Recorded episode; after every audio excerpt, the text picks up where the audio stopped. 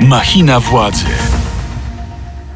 Machina Władzy to podcast Radia Z, w którym e, staramy się zgłębić meandry polityki oraz zadawać naszym gościom takie pytania, jakich być może nie usłyszeliby nigdzie indziej. Ja nazywam się Mikołaj Pietraszewski, a dzisiaj moim gościem jest Klaudia Jechira, posłanka Koalicji Obywatelskiej. Dzień dobry panu, dzień dobry państwu.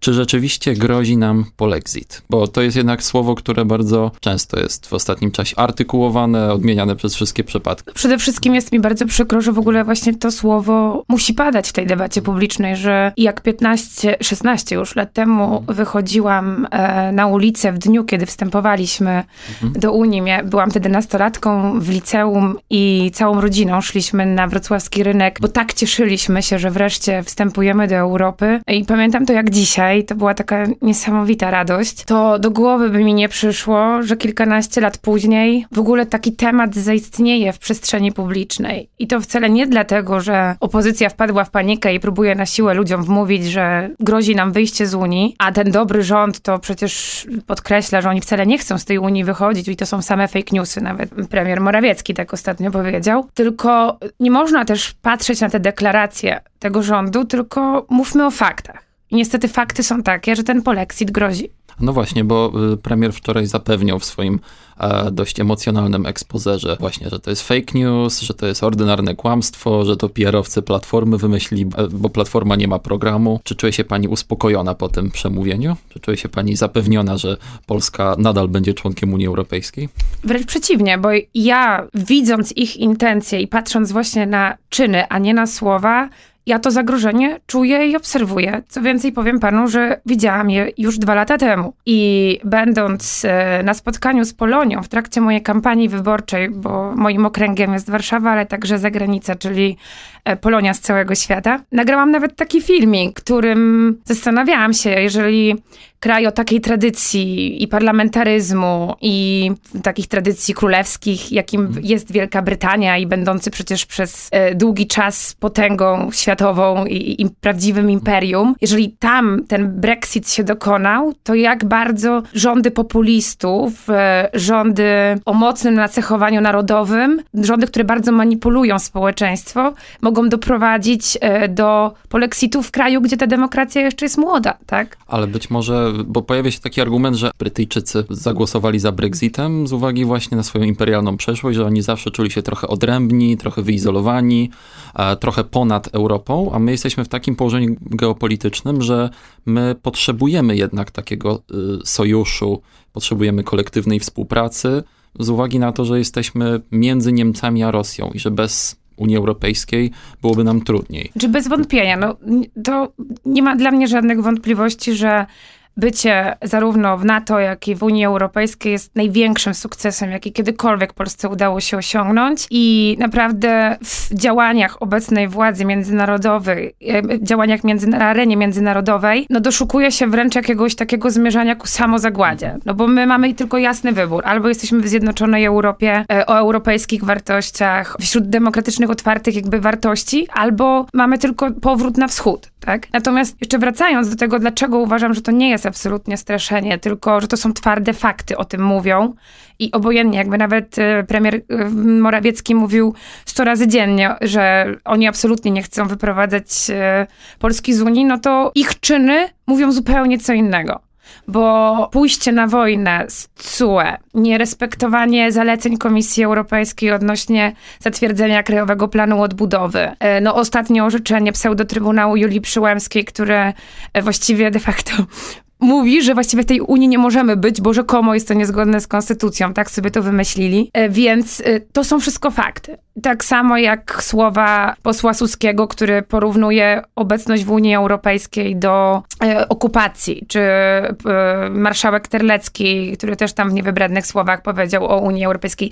To nie jest Chociaż coś... de- dementował tam wczoraj z mównicy sejmowej, Dobrze. że nie o to mu chodziło.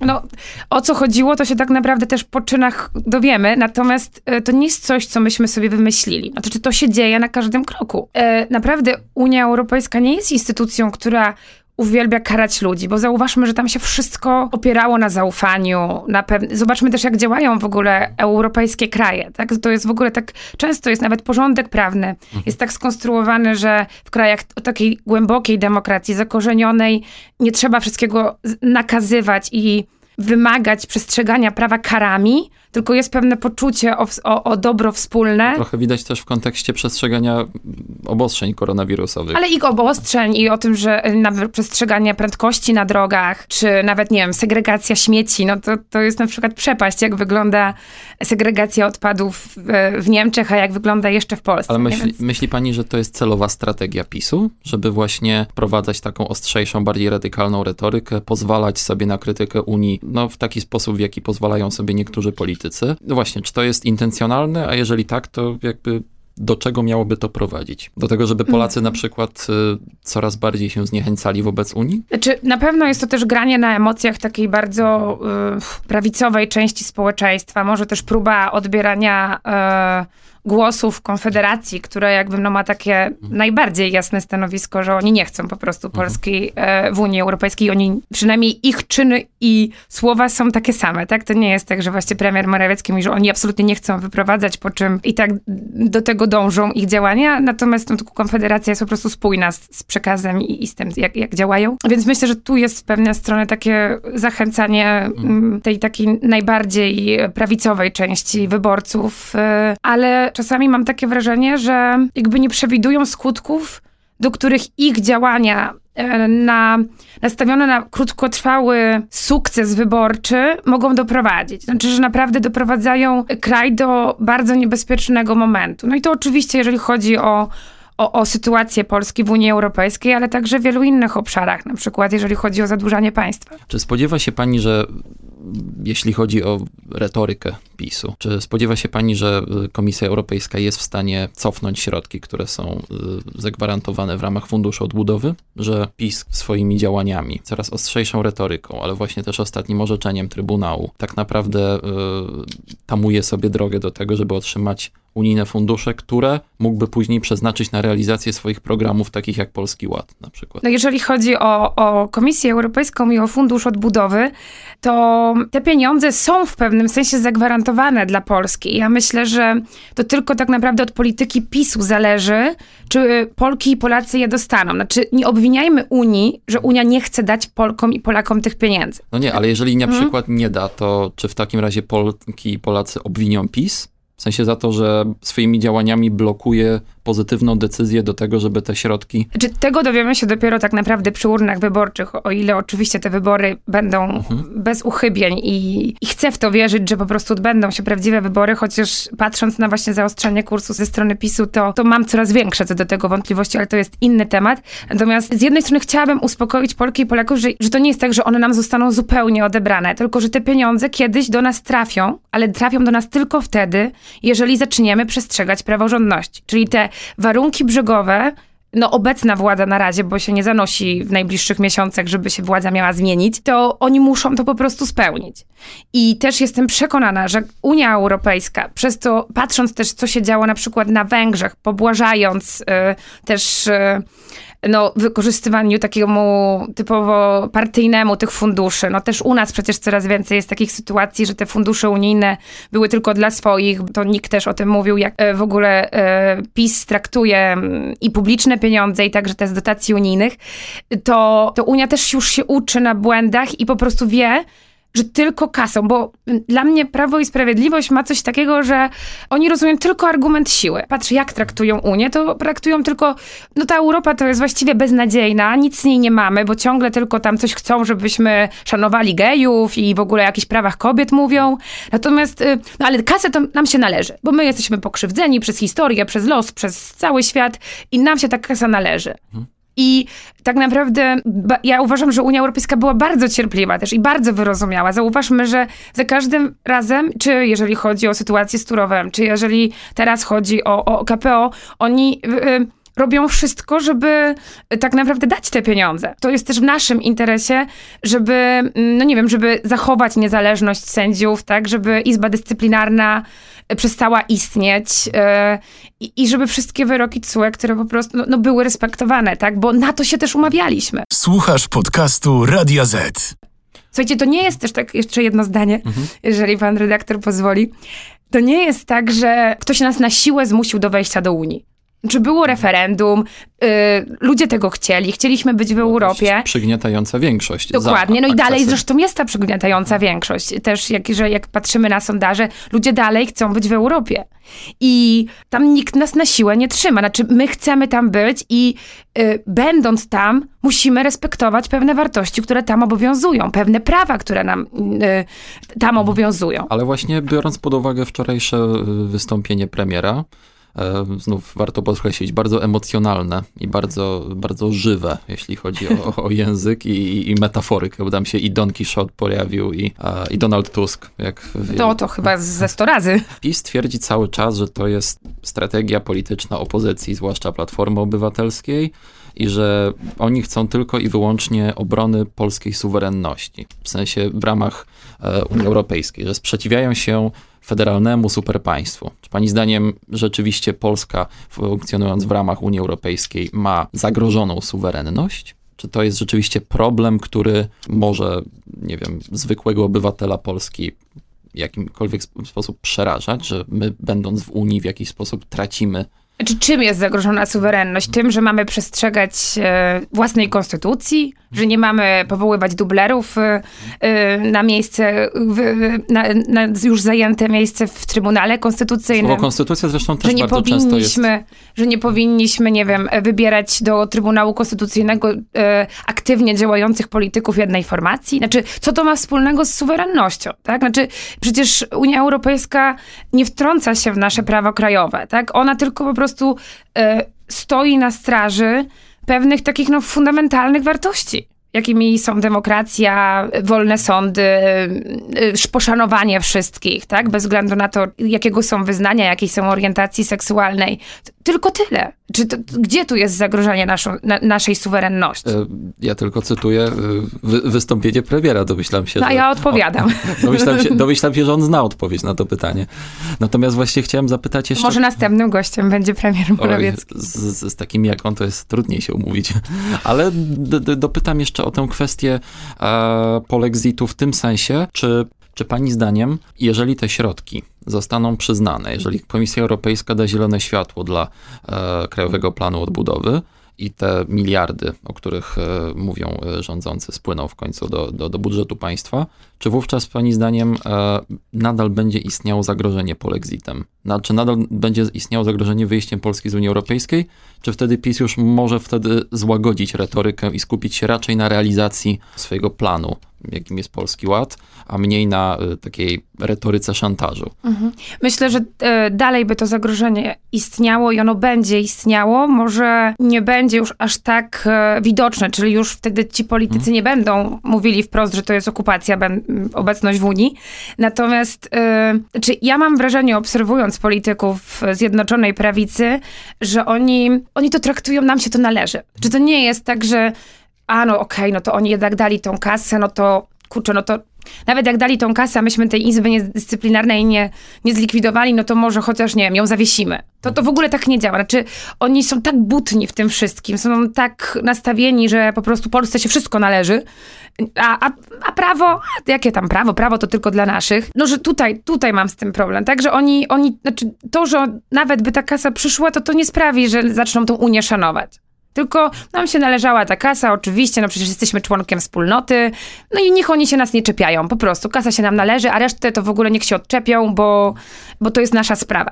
Natomiast oczywiście, bo pan powiedział też tutaj o pewnej wizji Unii Europejskiej jako jednego takiego super państwa, albo drugiej wizji, że to jest tylko, no nie wiem, jaka była, jak, jak się zaczynała Unia Europejska, że to jest tylko e, no, wspólnota w pewnym sensie gospodarcza, ekonomiczna, więc... Y ja nie mam z tym problemu, żeby o tym dyskutować, tak? Jakie na, na arenie Europy która wizja e, Europy jest nam bliższa. Czy taka federalizacja, czy, e, czy te, tak jak PiS y, propaguje, przynajmniej w tej oficjalnych, tych swoich komunikatach, że tam pa, państwa narodowe, a my to tylko sobie tam może jakieś gospodarcze rzeczy z nimi będziemy wspólnie robić, tak? Natomiast y, mi jest oczywiście bliższa wersja tego, żeby, żeby się jednak jednoczyć jako Europa, bo uważam, że jest to um, też y, w momencie, kiedy mamy z jednej strony bardzo taką zaostrzającą kurs Rosji, a z drugiej strony mamy też no, no, inne supermocarstwa, to łatwiej z pozycji całej Europy jest negocjować pewne swoje stanowiska niż e,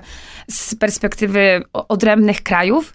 I, i, to, i tutaj jest mi to bliższe. Natomiast y, ja nie mam problemu, żeby w ogóle o takich koncepcjach e, dyskutować, natomiast no, nie można też robić tego w taki sposób, że zrywać wszelkie obowiązujące do tej pory zasady. Hmm. Obowiązujące w tym klubie, do którego, jeszcze raz podkreślę, weszliśmy dobrowolnie. Nikt nas nie zmuszał, wręcz bardzo chcieliśmy i zabiegaliśmy o to dobre kilka lat. E, propos zjednoczenia, to pozwolę sobie już zostawić temat polexitu e, i zapytać o perspektywę wyborów parlamentarnych. Ja wiem, że one są konstytucyjnie dopiero za dwa lata, Chociaż oczywiście co jakiś czas pojawiają się doniesienia o możliwym króceniu kadencji, a jakichś przedterminowych e, wyborach. Czy pani zdaniem a opozycja jest w tym momencie gotowa do tego, żeby zawalczyć z PiSem o władzę, zawalczyć o to, żeby przejąć władzę po PiSie? Czy ja jestem gotowa w każdej chwili.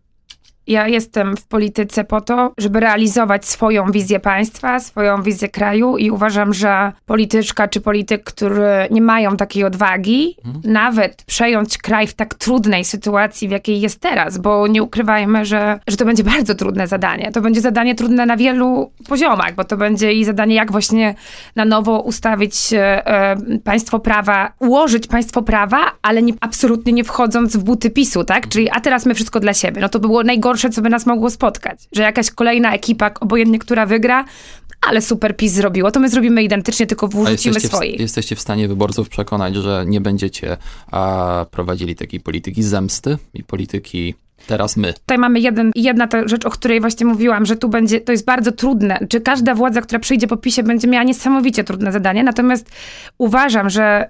Y, trzeba w każdej chwili mieć tę odwagę do tego, żeby stanąć się o tą Polskę y, bić. E, i o to, żeby było lepiej. Natomiast też uważam, e, że znaczy te wszystko złe, wszystko to, co PiS zrobił złe, muszą odpowiedzieć. I to nie chodzi o żadną zemstę. To nie, nie chodzi o to, że tutaj jakieś będą pokazowe procesy czy coś takiego. Natomiast e, jeżeli ktoś nadużył swoich kompetencji partyjnych, znaczy jeżeli wykorzystał jakby publiczne stanowiska do, do, do, do korupcyjnych działań i tak dalej, to uważam, że każdy z takich polityków, każdy z takich urzędników państwowych musi odpowiedzieć za swoje czyny. Przed niezawisłym sądem. I tutaj akurat y, nie ma żadnej taryfy ulgowej. Mhm. W momencie, kiedy prokuratura przestanie być też upartyjniona i zacznie y, w niezależny sposób totalnie odłączony od polityków, tutaj są oczywiście specjaliści, prawnicy, którzy też mają już takie y, projekty, jak to w ogóle wszystko poodkręcać, więc to ja tu zostawiam to w rękach y, ekspertów. Natomiast jestem przekonana, że to musi być y, właśnie iść w tę stronę, że, że każdy po prostu za swoje złe czyny musi odpowiedzieć. Jest pani zwolenniczką wspólnej jednej listy tak zwanej zjednoczenia opozycji, czy uważa pani, że powinna opozycja iść do wyborów w blokach albo zupełnie rozproszona, każdy swoim komitetem, który tutaj e, manewr, który schemat jest e, pani najbliższy? Zdecydowanie jedna lista. Ale e... y, od KO przez Hołownię, Lewicę do PSL. Tak jest. Tak, wszystkie mhm. lewicowe formacje, nie, tak myślę, czy kogoś nie pominęliśmy, ale nie. Nie, ale właśnie chciałem zapytać, czy to... Znaczy, no bez Konfederacji, tak. Bez Konfederacji, do, do, do, domyślał się, ale, ale na przykład z PSL-em. Oczywiście, mhm. oczywiście. I, I bardzo mnie boli to, nawet dzisiaj w kontekście tych mhm. ostatnich rzeczy, które tam liderzy PSL-u y, piszą na Twitterze na mój temat, y, że oni mają taki duży problem, jak to w ogóle można z taką y, jachirą pójść na jednej liście, bo ja nie mam żadnego problemu, żeby być z nimi na jednej liście. No pani I- nie ma, ale oni mają. No właśnie, no ale widzi pan, e, proszę zobaczyć, czy i tutaj, i tu się znowu właśnie skupiamy na personaliach, a to w ogóle nie o to chodzi. Ale, Znaczy, pań- ale Mhm. a propos personaliów, to pani się skupia na personaliach w swojej wersji roty. tak, bo to właśnie był apel o zjednoczoną opozycję. Tam przypomnę tylko, w, w tekście, który pani zaśpiewała e, na mównicy Nie sejmowej. śpiewałam, mówiłam. Mówiła pani na mównicy sejmowej, zarecytowała. E, pojawiają się sformułowania tak nam dopomóż Tusk, ale też Trzaskowski, Hołownia, Biedroń, Kosiniak, czyli właściwie wszyscy... I Lempart. I Lempart, tak. Czyli właściwie wszyscy y, liderzy z, kojarzeni z szeroko rozumianą opozycją. Właśnie dlatego wywnioskowałem, że taka wspólna lista, która co jakiś czas pojawia się, czy to w politologicznych rozważaniach, czy, czy nawet w sondażach, jest pani najbliższym konceptem. Jest najbliższym, bo e, my się mamy prawo różnić. I my się różnimy. I ja, ja nie mam z tym problemu, że są politycy bardziej prawicowi, są bardziej lewicowi.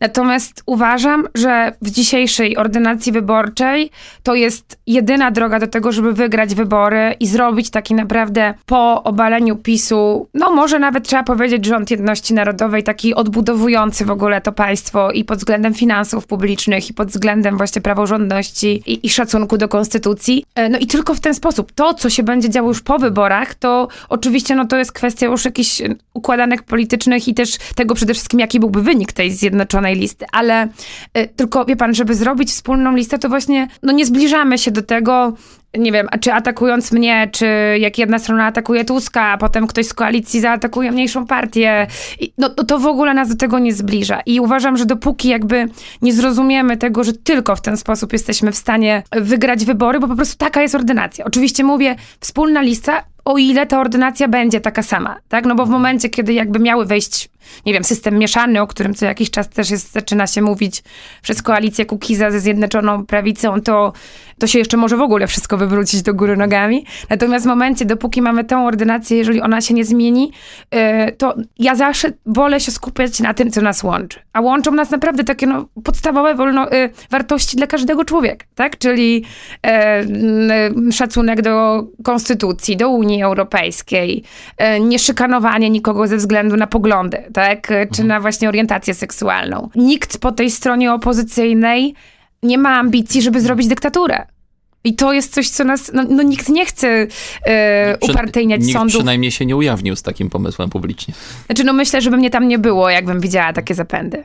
Bo bym, ja, ja jednak zbyt bardzo wierzę w, w to, że w tym kraju może być lepiej, żebym przeżyła no, kogoś po naszej stronie, kto ma takie ambicje, żeby stać się nowym dyktatorem po Jarosławie Kaczyńskim. A mogę tylko jeszcze zapytać o tę wspólną listę, bo na przykład politycy PSL-u, którzy są chyba najbardziej sceptyczni wobec takiego pomysłu, przywołują e, przykład e, koalicji europejskiej sprzed dwóch i pół roku wyborów do Europarlamentu, gdzie rzeczywiście szeroka koalicja, Platforma, Lewica, PSL szła do wyborów i będąc faworytem tych wyborów, te wybory przegrała. Oczywiście tam nie było wiosny Biedronia na przykład, nie było, e, nie było jeszcze wtedy Hołowni e, jako, jako polityka i jego ruchu politycznego, ale to jest ten argument, że zbyt szeroka lista zniechęca. No ale właśnie Nie- tak sam pan odpowiedział sobie na to pytanie. Nie było wiosny, no nie było zjednoczonej opozycji. Przecież wiosna dostała chyba, nie wiem, z, z 7, 8, teraz Sześć. Sześć. 6. Sześć. 6%, ale, no, ale jednak dostała. No i to były te 6%, które właśnie zabrakło do, do zwycięstwa, albo chociaż mm, remisu, bo tam chyba była różnica 7%. Więc no, no nie, to, to nie była zjednoczona opozycja, to była tak prawie zjednoczona. I, no i to jest właśnie ten moment, w którym e, nawet jak jednej osoby zabraknie i to jednej, jednego ruchu zabraknie, to po prostu może to, no po prostu ta ordynacja, która daje siłę wielkim formacjom, to nas zje. I no, zobaczcie, no e, Węgrom zajęło to 12 lat, żeby jednak teraz już bardzo walczą o to, o, o to zjednoczenie na Chociaż się, opozycji. chociaż się gryzą, No chociaż Oczywiście, tam że się gryzą, no bo zawsze coś będzie ło- różniło, zawsze coś będzie łączyło, ale jednak się starają, robią prawybory. Tam jest E. też taka sytuacja, że w y, koalicji opozycyjnej jest Jobbik, czyli taka, no teraz już trochę lżejsza, ale jednak, y, jednak odpowiednik Konfederacji. Tak, tak, no więc to już je- jeszcze dalej poszli niż, niż my. No też oczywiście każdy kraj ma swoją rzeczywistość, ale, ale właśnie e, no ja nie chciałabym, żeby nam to zjednoczenie zajęło jeszcze 6 lat. No mam nadzieję, że teraz to, co się wszystko dzieje, no to są takie uszczypliwości i, i każdy też próbuje gdzieś tam przekonać do siebie wyborców, co, co oczywiście w polityce jest zupełnie normalne. Natomiast y, no, głęboko wierzę w to, że jak przyjdzie co do czego, to jednak e, pójdziemy i przecież, no słuchajcie, to nawet przecież na liście koalicyjnej, no przecież byłam ja na liście, ale była też posłanka Fabisek. No przecież nikt nikogo nie zmusza do, Mhm. do tego, żeby głosował Rozumiem, i na mnie, i na posłankę Fabisiak, z którą oczywiście no, tutaj po, e, wyborcy i wyborczynie z okręgu warszawskiego wiedzą pewnie, że mamy bardzo różne poglądy, szczególnie w kwestiach światopoglądowych. No ale przecież nie głosujecie i na mnie, i na posłankę Fabisiak. Każdy może sobie wybrać albo panią poseł, albo, albo mnie, tak? I, I tutaj to się w ogóle nie kłóci. I tak samo, czy argument, że nagle jakaś tam część wyborców się obrazi, myślę, że jest, zresztą też to sondaże pokazują, to, to te, te, te właśnie mówiące o zjednoczonej opozycji, to to jest dosłownie tam kwestia 2-3%, które odpadają, jak się sumuje konkretne partie, a jak się robi wspólną listę, to tam dosłownie jest 2-3%. Em, Natomiast większość ludzi, ja też jestem cały czas na protestach, na ulicy. Ja naprawdę siedzę z tą opozycją uliczną, z tymi aktywistami z, z różnych ruchów od sześciu lat. I bo zaczynałam przecież z ulicy i jeździłam na te marsze do Warszawy, jeszcze z Wrocławia. I, I ja naprawdę czuję to. Oni naprawdę tego pragną, oni naprawdę tego chcą. I, I oni sobie każdego wybiorą. No ci konserwatywni sobie wybiorą kogoś z PSL-u. E, Ci chcący takiej w ogóle takiego, nie wiem, miłego życia sobie pójdą, wybiorą kogoś z, od, od Hołowni.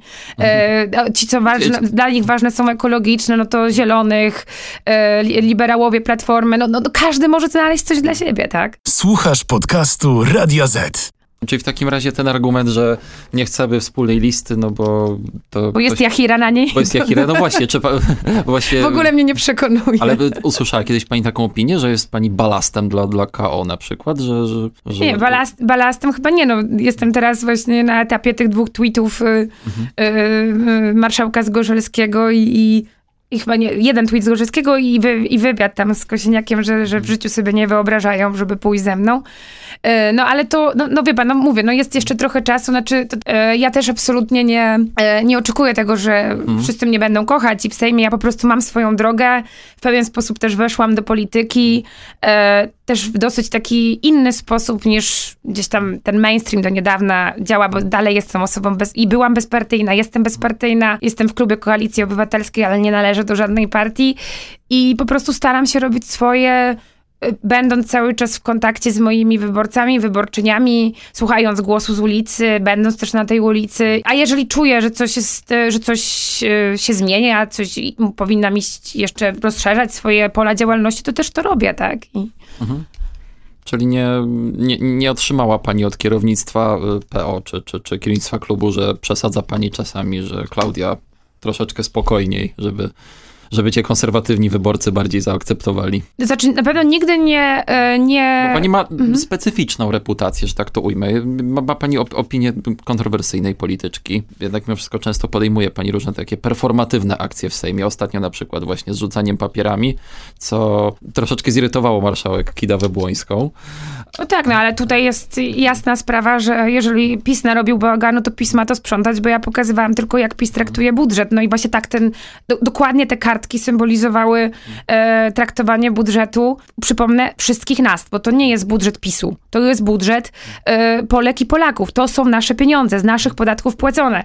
Więc, e, e, więc oni tak traktują budżet i właśnie to było najlepsze zobrazowanie tego. No i cieszę się, że mm, akurat PiS pozbierał te kartki. Szkoda, że tak samo nie posprzątają w tym Poseł, budżecie. poseł Cymański, o ile dobrze pamiętam. Tak, więc- tak, tak, więc, y, więc zachęcam, że skoro już pozbierali kartki, które ja pokazałam, jak traktują budżet, to mogliby też tak samo posprzątać i, i nie zadłużać nas i nie, przede wszystkim nie wyrzucać pieniędzy, e, znaczy zadłużania poza budżet, tak żeby nikt nie miał nad tym kontroli, bo to jest jakby największa e, historia. Ale wracając jeszcze do, jak, jakie są opinie, nie wiem, na temat mojej działalności w Sejmie, to jeżeli jest pan ciekaw opinii innych polityczek czy polityków, no to y, chyba trzeba ich zaprosić, żeby oni opowiadali. E, no ja po prostu y, staram się robić swoje, staram się mieć jak największy właśnie kontakt z ludźmi, czyli czy uważam, że era gadających głów w polityce się skończyła. Albo się już bardzo kończy. Tak sama nie lubiłam nigdy y, czy polityczek, czy głównie polityków, bo to jednak jakoś, nie wiem, wtedy no też ten udział kobiet się teraz zwiększa coraz bardziej w, w polityce. Em, nie lubiłam właśnie takiego, e, no, takiego nudnego powtarzania przekazu partyjnego czy politycznego w kółko i, i sama będąc teraz w polityce dalej tego nie lubię i uważam, że, e, no, no, że zawsze to, co mamy do przekazania, czy jeżeli chodzi o pomysły na, na inne funkcjonowanie kraju, trzeba też przekazać w taki sposób, żeby to było ciekawe, tak? To, no, no, no żeby to jakoś też e, trafiło do odbiorcy i też może z, z racji mojego zawodu wiem, jak ważny jest kontakt z, z widzami, a tutaj akurat z wyborcami, z ludźmi, którzy, e, e, którzy są mi bliscy i no i jak po prostu będę przynudzać, to nikt mnie nie będzie słuchał, tak? A, a mi zależy na tym, żebyśmy, żebyśmy się nawzajem też słuchali, żebyśmy rozmawiali o tym, jakiej chcemy, chcemy Polski, tego w ogóle nie ma w tym parlamencie. Tak? Mhm. Jest y, ograniczanie debaty, jest traktowanie jako maszynki do głosowania. Y, Każda próba w ogóle jakiejś dyskusji, polemiki jest traktowana y, jako utrudnianie pracy PiSowi. Tak? No to w takim razie na tym możemy dzisiaj zakończyć naszą e, rozmowę. E, Moim gościem była dzisiaj Klaudia Jechira, posłanka Koalicji Obywatelskiej. Dziękuję bardzo, życzę wam miłego popołudnia, wieczoru. Ja z kolei będę się też z wami żegnał i usłyszymy się za dwa tygodnie. Za tydzień e, spotka się z wami Błażej Makarewicz, a kto będzie jego gościem, śledźcie informacje na radioz.pl. Ja tymczasem was e, żegnam i do usłyszenia. Machina władzy. Więcej podcastów na player radioz.pl.